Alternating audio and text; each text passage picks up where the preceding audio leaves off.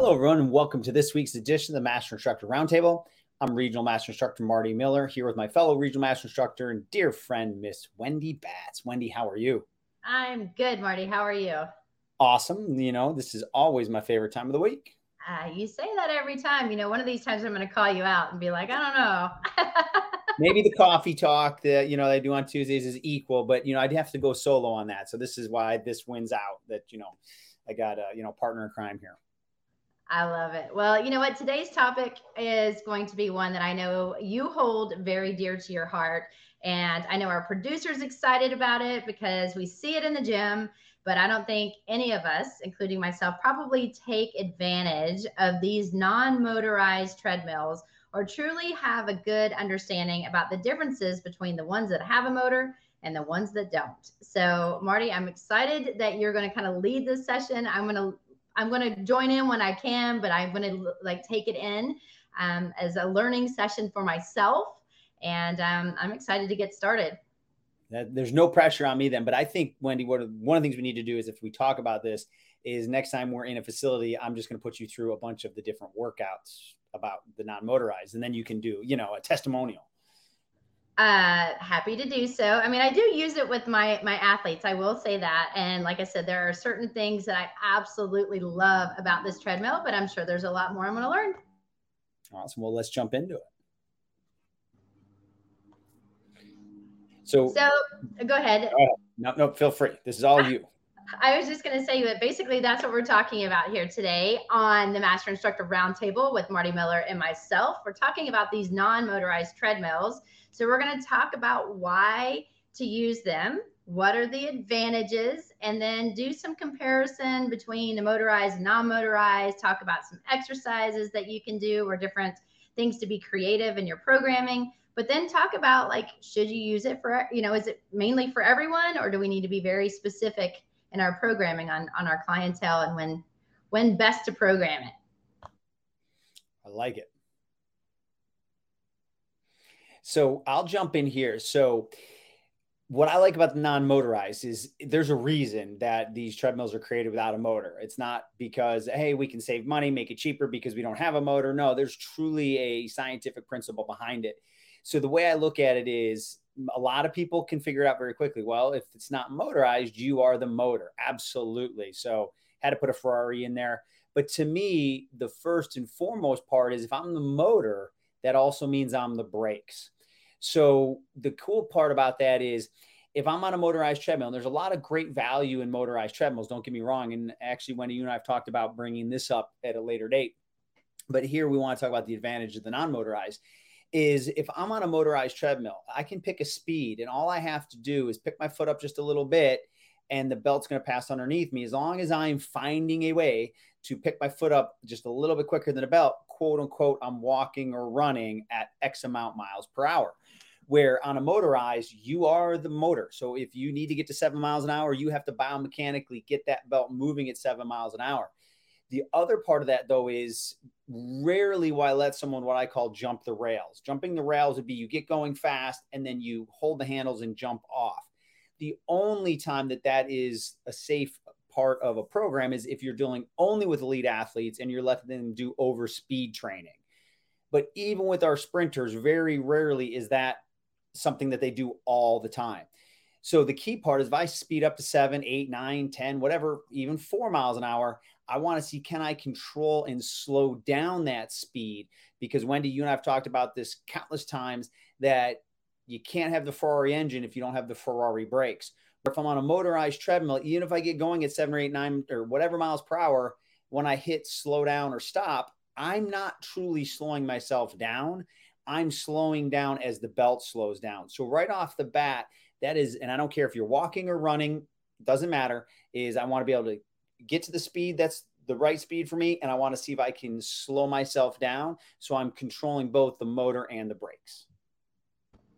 Perfect perfect analogy there, Marty. And and I will say too, I mean, you know, before we did um, you know, bring in the non-motorized treadmills, I mean, you're exactly right. I would have my athletes, you know, take spread them on the rails, and then when I've said that it's their time to go and I say go, they just jump right back into it. So and, and then, as you said, just a gradual decrease depending on the belt. But it's the same thing when you're, you know, if you slow down with the belt and then you're trying to increase, you've got to wait for the actual motor to catch up to that speed versus it being full acceleration of what that athlete can actually do on their own, because we're at the mercy of the belt and, and the motor itself. So I, I really think that's a very, very important part that you, or a point that you make. And, um, and yes, as you said, you don't want Ferrari brakes and like pin, or uh, motor with a like Pinto, and nothing against Pinto, but I'm saying you'd look at the two different cars um, with those brakes. It would probably not go well. No. And the other thing too, that you just made me think about, I, I would use this, I kind of call it laddering. So again, I don't care about the speed because everybody can use these. It can be one mile an hour to two to three miles an hour, or I've seen people at twenty-two miles an hour on these. That the, so the number is immaterial. But Wendy, as you talked about, is if somebody gets going at eight miles an hour and that's their sprint, and you want them to recover, you have them jump the rails, because by the time you bring it back down to five, you're almost ready for them to start sprinting again. So you're losing the ability to decelerate every single time. So that's why I love this, because I could say, get up to eight, bring it down to five, bring it down to three, bring it back up to five, bring it down to four. So it's really, really good to be able to control different speeds. Plus, if you have me going at eight or ten miles an hour and I'm stationary and I jump on, I immediately have to go at ten miles an hour. That's not what would happen in real life if I was on the on a field or a court. I would have to go from zero miles an hour to ten. So there's more practical application to that speed acceleration and deceleration with the curve non-motorized. Plus, I mean, let's be real here. If I had to do, let's say, ten miles an hour, and that's my full-blown sprint on a motorized treadmill, I mean, it's flat. But if I'm on a non-motorized and you tell me to go ten miles an hour, it is way harder because I have nothing to help me other than my own speed. And so, you know, it is a little bit of a give and take. If someone's like, oh, I was on this motorized thing and this is how I, you know, how I'm, I'm, I'm doing my speed work. I mean, absolutely something is better than nothing, but there are some definite advantages to the non-motorized for sure. Now, this is one of my favorites. So I'll let you, want me to jump right in here or? No, go ahead. Cool. So when I first found uh, these non-motorized treadmills, I started using myself. I was analyzing like, oh, I'm feeling this here. Oh, I'm allowed to do this. Oh, this can happen. So I, you know, you and I've used this term uh, many times. It's something that I've always kind of used, is what I call accidental exercise. So why I'm doing A, do I get B, C, and D kind of just because I'm doing A? And the more bang for the buck that I can get, right? It saves time. It's a more complete total body uh, training or exercise, and that's how the body works. So with the skill, uh, the non-motorized treadmills, what happens as you're trying to move that belt, you have to lengthen your stride. So you have to get into hip extension. You also have to, with your front foot, you have to dorsiflex. So how many people are weak in their anterior tib? You cannot shuffle. You cannot not activate your anterior tib on a curved non-motorized treadmill because you're going to kick the tread. So it forces you to change your biomechanics very quickly without having to overthink it and overcoach it. But all, then all you, you get all these extra benefits. The research has been done. You get more core activation because I can't lean forward or I would get going too fast. I'd automatically stand up. You also burn about nine percent more calories, plus or minus, if I'm going three miles an hour on a motorized versus a non-motorized. So we get more caloric expenditure, more cardiovascular work. As you'll see, it's going to be great for our seniors for fall prevention. So I'm happy if they get on a, a motorized treadmill, but if you're a shuffler, you're only going to get better shuffling on a motorized treadmill. God bless them. They're doing activity, but it may not be the best use of their time if you had the choice of using one of these, because a lot of our seniors will fall because their strides are very, very short. They don't dorsiflex. They kind of stub their toe. They get their center of mass going forward and they don't have the right stride length, and then they fall. So by spending time on something like the curved non-motorized, they're more used to having a longer gait, better posture. And then as we just talked about before, I'm naturally changing my speeds as I would in real life, speeding up and slowing down. So these are just some of the benefits of what I call that accidental exercise. Oh, I absolutely agree. And, and I mean, to your points of exactly what you're saying too, Marty, you know, I do have um, seniors that we put on this treadmill. And to me, I think it's a little bit safer as well, because again, if they do lose their stride, then they're determining the speed of the belt versus me saying you have to stay at three um, because that's what I set that speed to, and trying to maintain that might be a little much, or maybe I'm guessing and I'm, you know, so, so to me, it kind of takes the guesswork out, along with all those definite advantages that you just talked about.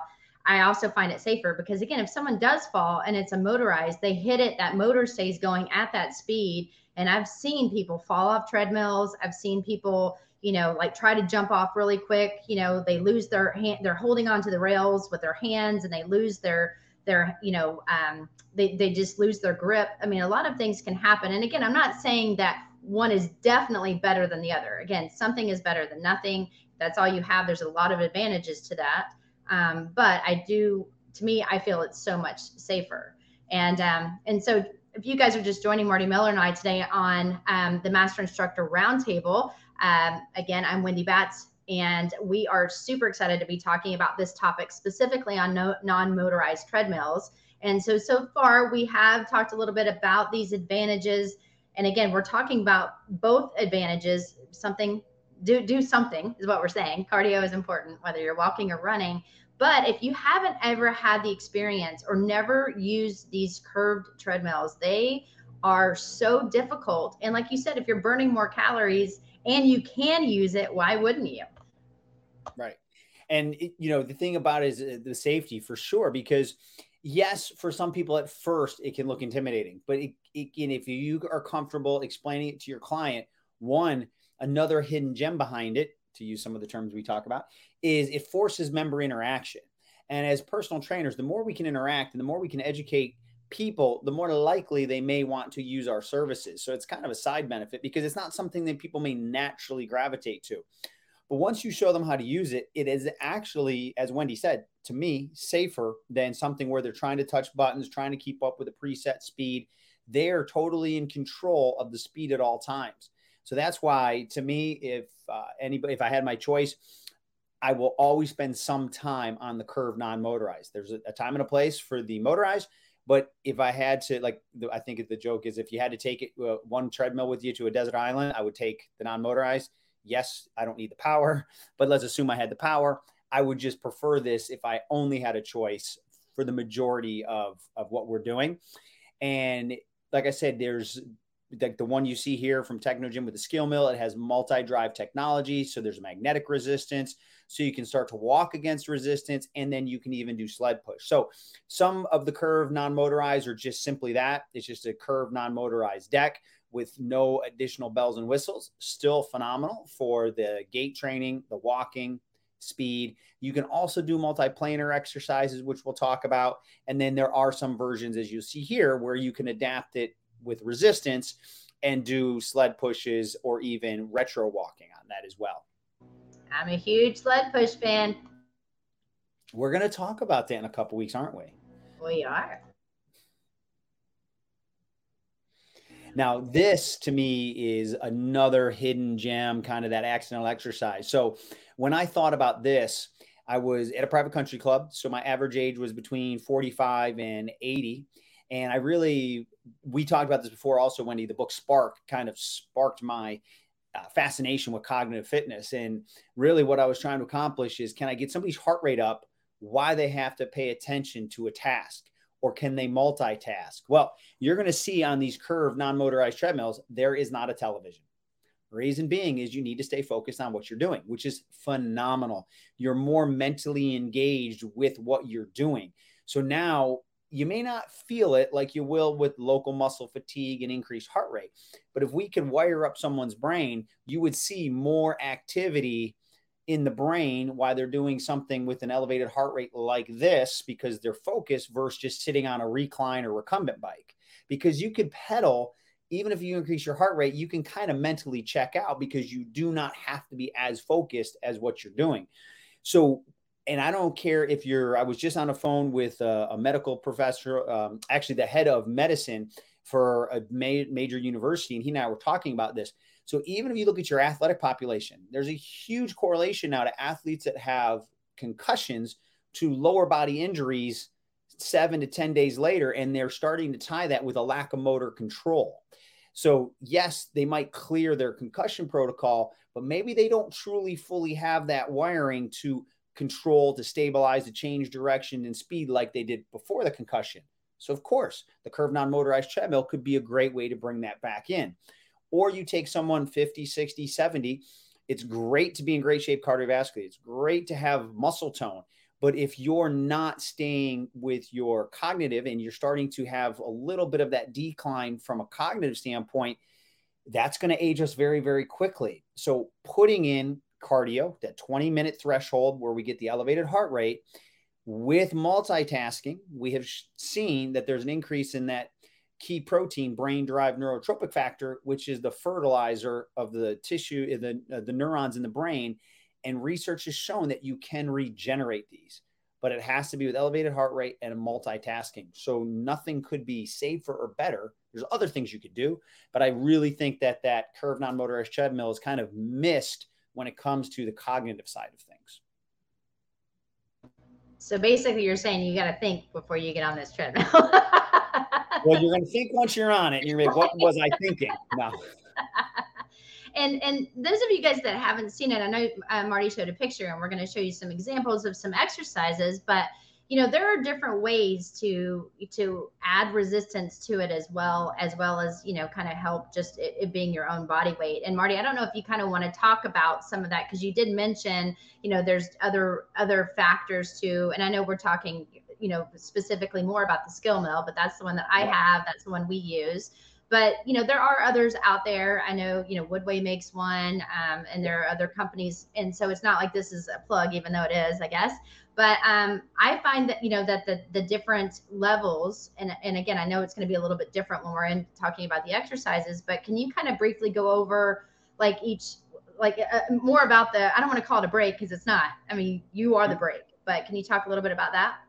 Sure. So, again, um, in all transparency, my full time role is Vice President of Education for Technogym, but Wendy and I would only pick a topic that has a scientific application when we bring it here. So yes, there are multiple curved treadmills. And if we're talking about the gait and the biomechanics, for the most part, it's going to be the same.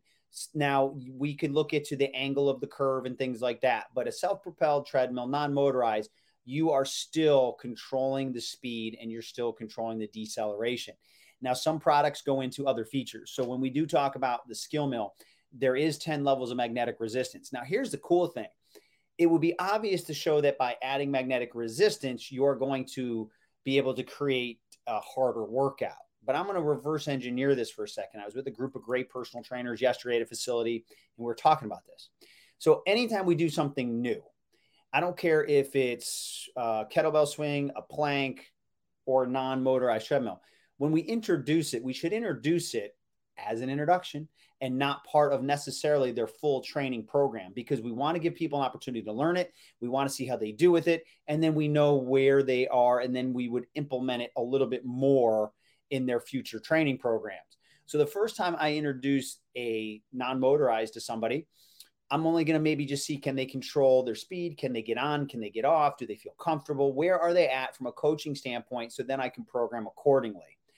So now, due to the fact that the Skill Mill has the ten levels of magnetic resistance, for some people, that freedom of getting the belt moving quickly, they might be like, whoa, wait a minute, what am I doing here? Which is awesome because you're seeing the central nervous system try to figure out control, right? So in theory, people would say, well, I would have no resistance because I want it to be easier on them. Well, are we attacking the muscular system, the cardiovascular system, or the nervous system, right? So if I'm only going to do micro doses of it at first, they're not going to be fatigued cardiovascularly. They're not going to be fatigued muscularly. So I'm going to look at what the weakest link in that chain could be, which would be the central nervous system, the motor control. So I might give somebody a little bit of magnetic resistance so they can't get going a little too quickly until I teach them how to speed up, how to slow down, how to speed up, how to slow down. So a progression might be level two or three of magnetic resistance, going back to level one, then going to level zero where there's no magnetic resistance because now they can get their speed going faster. There's a little bit of variability there based on someone that might be six four, two fifty versus someone five two, one ten, because when they put their foot on the belt, obviously someone bigger would get that moving a little quicker. But the point is the magnetic resistance can be part of your simple to complex. So as you're introducing it very easy, very light in small doses, give them a little magnetic resistance. So you kind of have a governor on the motor, which is them. Then as they show you and earn control, you back off the governor so they can get going at their more natural speeds. Then you have the choice. Do I want to walk against resistance? Like, do I want to go for a long walk on the beach in the sand, right? That's harder biomechanically. So you can then start to add some resistance or put on more resistance and get into the sled push and really work on lower body power. So you can really have fun with that magnetic resistance. That's what I was hoping you would say, Marty. You know, I geek out on this kind of stuff and I'm like, oh, what is exactly, you know, behind this? And, and, you know, and that's one of the reasons why we did this. And so if you guys are just joining Marty Miller and I today on the Master Instructor Roundtable, we're talking about the advantages of non-motorized treadmills. And there are, you know, this is some good information. So if you've missed anything thus far, go back, listen from the beginning. And, uh, and Marty's one of the best to talk about it because this is what he does. You know, besides working with us, of course. But right. um, so, so let's go to the next slide here. And we're talking about some increased muscle activation on the curved non-motorized versus a traditional treadmill. So again, Marty, I know you kind of talked about this, but I'm going to actually let you take this one as well. Sure. No, and again, the reason I do what I do with N A S M is because I believe in the science. And again, the reason I have it, decided to work for Technogym is because everything has to be scientifically based. But again, this research I'm talking about comes from that, but you can correlate that to other curved non-motorized treadmills. If you ask me if the research, obviously the research would be done on a certain product, but clearly you could apply some of this regardless of the brand. So going back to the motorized treadmill, if I pick seven miles an hour, the only thing I have to do is pick my foot up enough to where that belt goes underneath me and I'm in a comfortable stride. So am I producing some of the force as I hit the ground and bring my leg through? Sure. But am I truly running at seven miles an hour biomechanically? Not really. Now, again, if you're only have motorized treadmills, keep doing it. Nothing wrong with it. But just understand that biomechanically, it will be different. That's why some people who train on treadmills, then they go run outside like, oh, it's so hard outside. Well, let's assume that you had the same uh, gradient. Yeah, if you've been running seven miles an hour on a motorized, and now you go run outside, you have to propel yourself at seven miles an hour, not just pick your foot up. So yes, there's going to be a differentiation in the training. So if it's going to be different, then clearly the muscle activation patterns have to be different as well. So on the non-motorized, you're actually physically grabbing the deck, pulling it at that speed to propel it so you can continue the movement of that deck. So that's the main difference. So you'll see there the difference in the muscle activation. Now, if I'm increasing muscle activation, I'm increasing caloric expenditure. If I'm increasing muscle activation, I'm challenging my cardiovascular system more. So again, a lot of benefits from it. And I just think sometimes people are like, oh, that's for just sprinting or whatever. Well, is it or isn't it? It just depends. But even walking, we've shown on a curved non-motorized, even without resistance, if you have the ability to, is still going to be more muscularly challenging. And I always say, if you haven't used it, that product is undefeated. It is in a good way. Like I said, it doesn't have to be as hard as I'm making it sound, right? But you will not beat that thing. Yeah. And I know, you know, working in a rehab facility, and again, this, you know, was not used with, with a, a piece of um, Technogym equipment, but, you know, when we first were introduced to this, this was a long time ago, like twenty years ago, we used this a lot with our athletes that were going through rehab for that exact same reason, Marty. It was teaching them how to use their own gait, their own speed, their own walking pattern without the help of some motorized, you know, belt at a certain level of speed. You know, it's trying to really work on proper movement mechanics. And so to me, it says a lot on a, everything. Like you said, it's not about sprinting. It was literally teaching them about their gait and their walking pattern and, you know, and making sure that they were maintaining good alignment. So, so no matter what avenue or the way that you're looking at this, think about what is it that you're trying to accomplish. And if there's a way that you can switch it up, I mean, you know, don't always do what's in the weight room. Can you do some stuff on the, you know, cardio equipment that's going to increase, like you said, muscle activation, as well as, you know, um, as well as proper mechanics, then, then use something along these lines, because you will get a great workout. It's super, super hard. And, um, and you, all you need is a treadmill. That is it. Uh, there's that. So let's move on.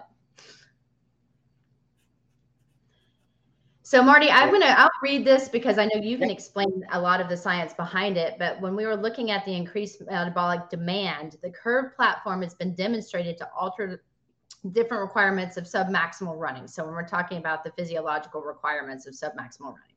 So this study showed that nine expert distance runners made a greater running effort on the curved treadmill in comparison to the motorized treadmill. So when you're running at six or running for six minutes at fifty percent, sixty-five, eighty percent um, of the elastic threshold and the L T, um, you know, at that speed, then the oxygen uptake, heart rate, and blood lactate and the rate of perceived exertion. So again, one to ten, where are you? They were significantly greater for the curved versus the motorized. So do you want to go into more detail about that? Yeah, it's a lot of what we've talked about, that I am the motor. So if I am the motor, just if you just think about it that way, I have to produce all the force required to run at any given speed.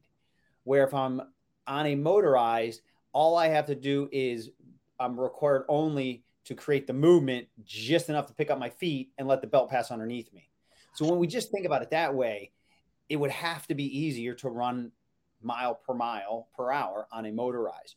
So when you start to look at the physiological markers that anybody would research on looking at cardiovascular output is rate of perceived exertion, just which seems harder. Elevated heart rate. If I'm getting more muscles activated, my heart rate would have to be higher. Well, if my heart rate's higher, right, then I'm going to produce more lactate. I'm going to have a higher oxygen uptake. So all those things just kind of simply fall into place. But a lot of people just kind of overlook the beauty of the simplicity of a non-motorized treadmill. But really, is it non-motorized or is it just you're the motor? Yeah. And I mean, I guess the way, you know, when you're when you're trying to explain this to a client, and and this is what I've used before, is basically, like you said, you know, you're the one that has to get the speed at a certain, you know, at a certain um, mile per hour, and then you have to maintain it. So it's not just getting it up there. How long does it take you to get to seven miles an hour? And then how long can you maintain that with it, without dropping below seven or going above it? Like, how does your body react to that certain thing? When, to your point, when you're on a motorized, you set it there and basically what you have to do is keep up with that. So you're just keeping up with the speed instead of actually being the actual producer of that speed. So yes, I never really said, hey, you are the motor, but that's my easiest way of explaining it to my clients. And they're like, oh, well, that seems a lot harder. Why don't we just do this other one instead? So again, I'm, I'm here to, to make sure they're going to get more, you know, right. um, bang for their buck. So I'm like, well, do you want easy or do you want to do something that's going to challenge you?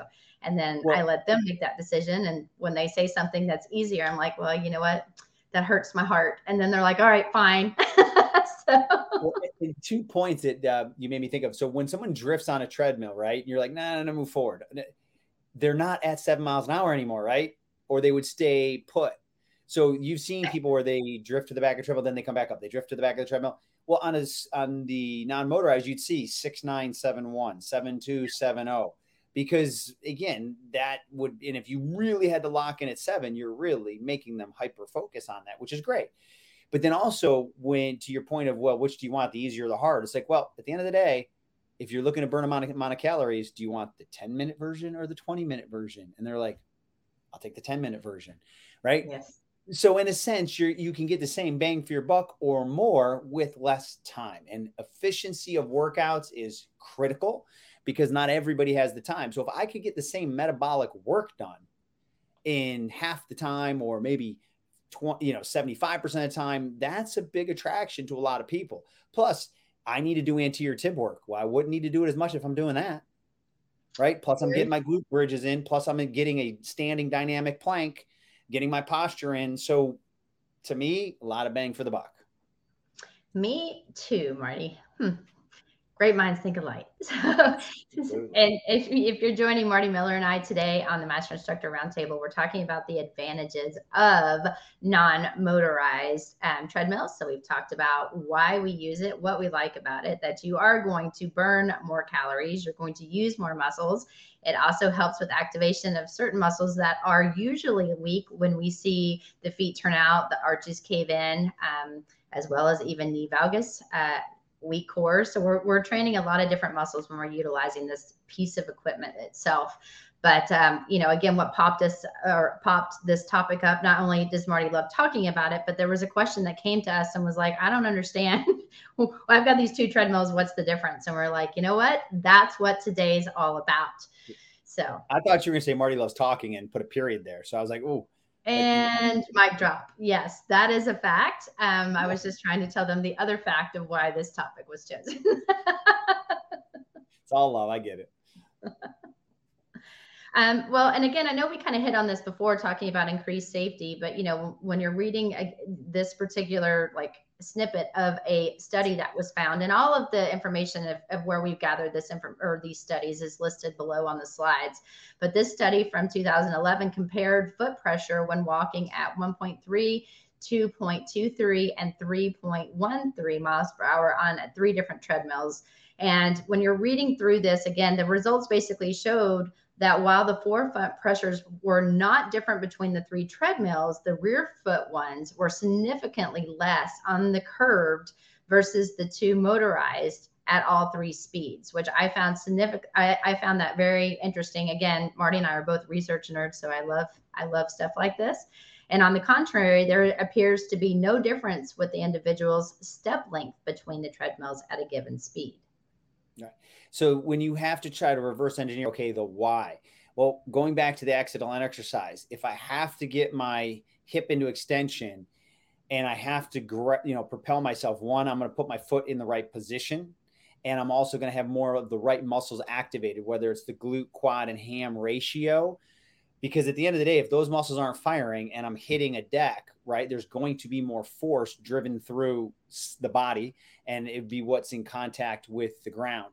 The other thing too is ha- you'll see a slight curve in the back of the treadmill too. So again, if you combine the muscle activation and the angle of that, it's safer than just doing it on a flat. Now, I'm not saying, and not all uh, regular treadmills are built the same. Trust me on that. We could get into a whole nother thing about the biomechanics on decks.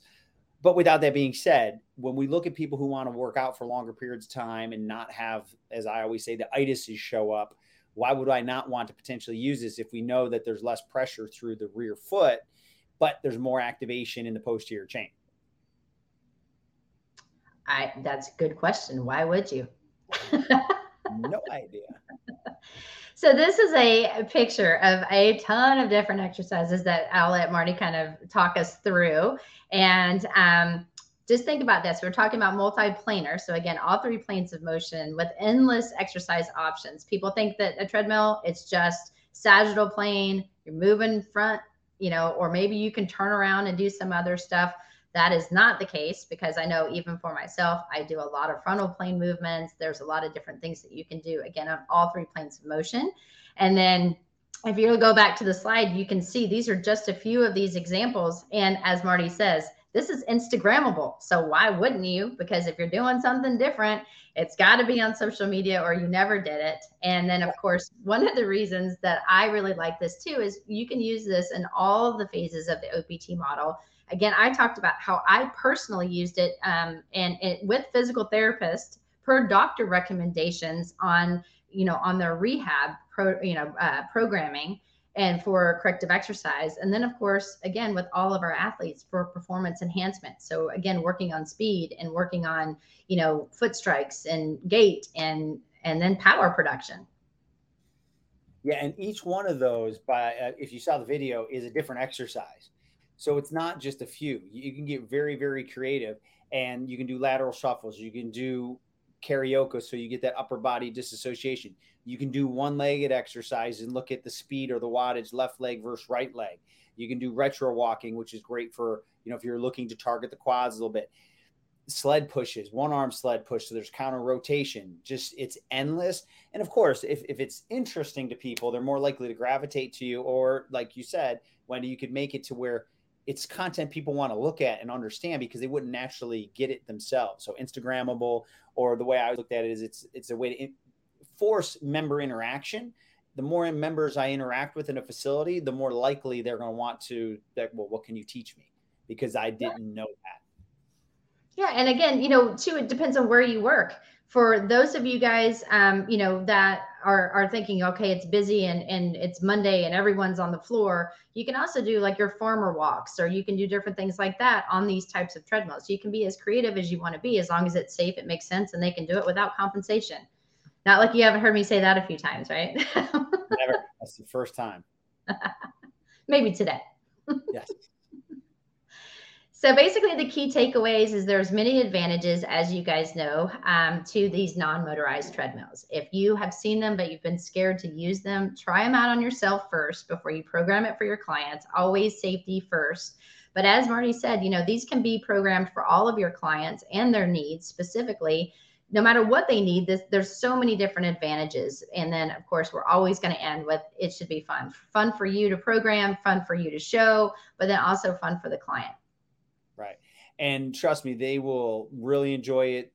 it. They will see great results. And you never have to run on this. It's not a treadmill, even though you'll see a lot of that.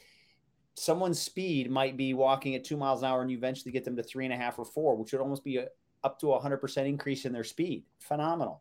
Don't think that it has to be a run. It's just use the advantage of why these were built and then understand that science, communicate it to the right level to your members. They'll appreciate it and they will understand and be very helpful, uh, happy that you've put it into their programming.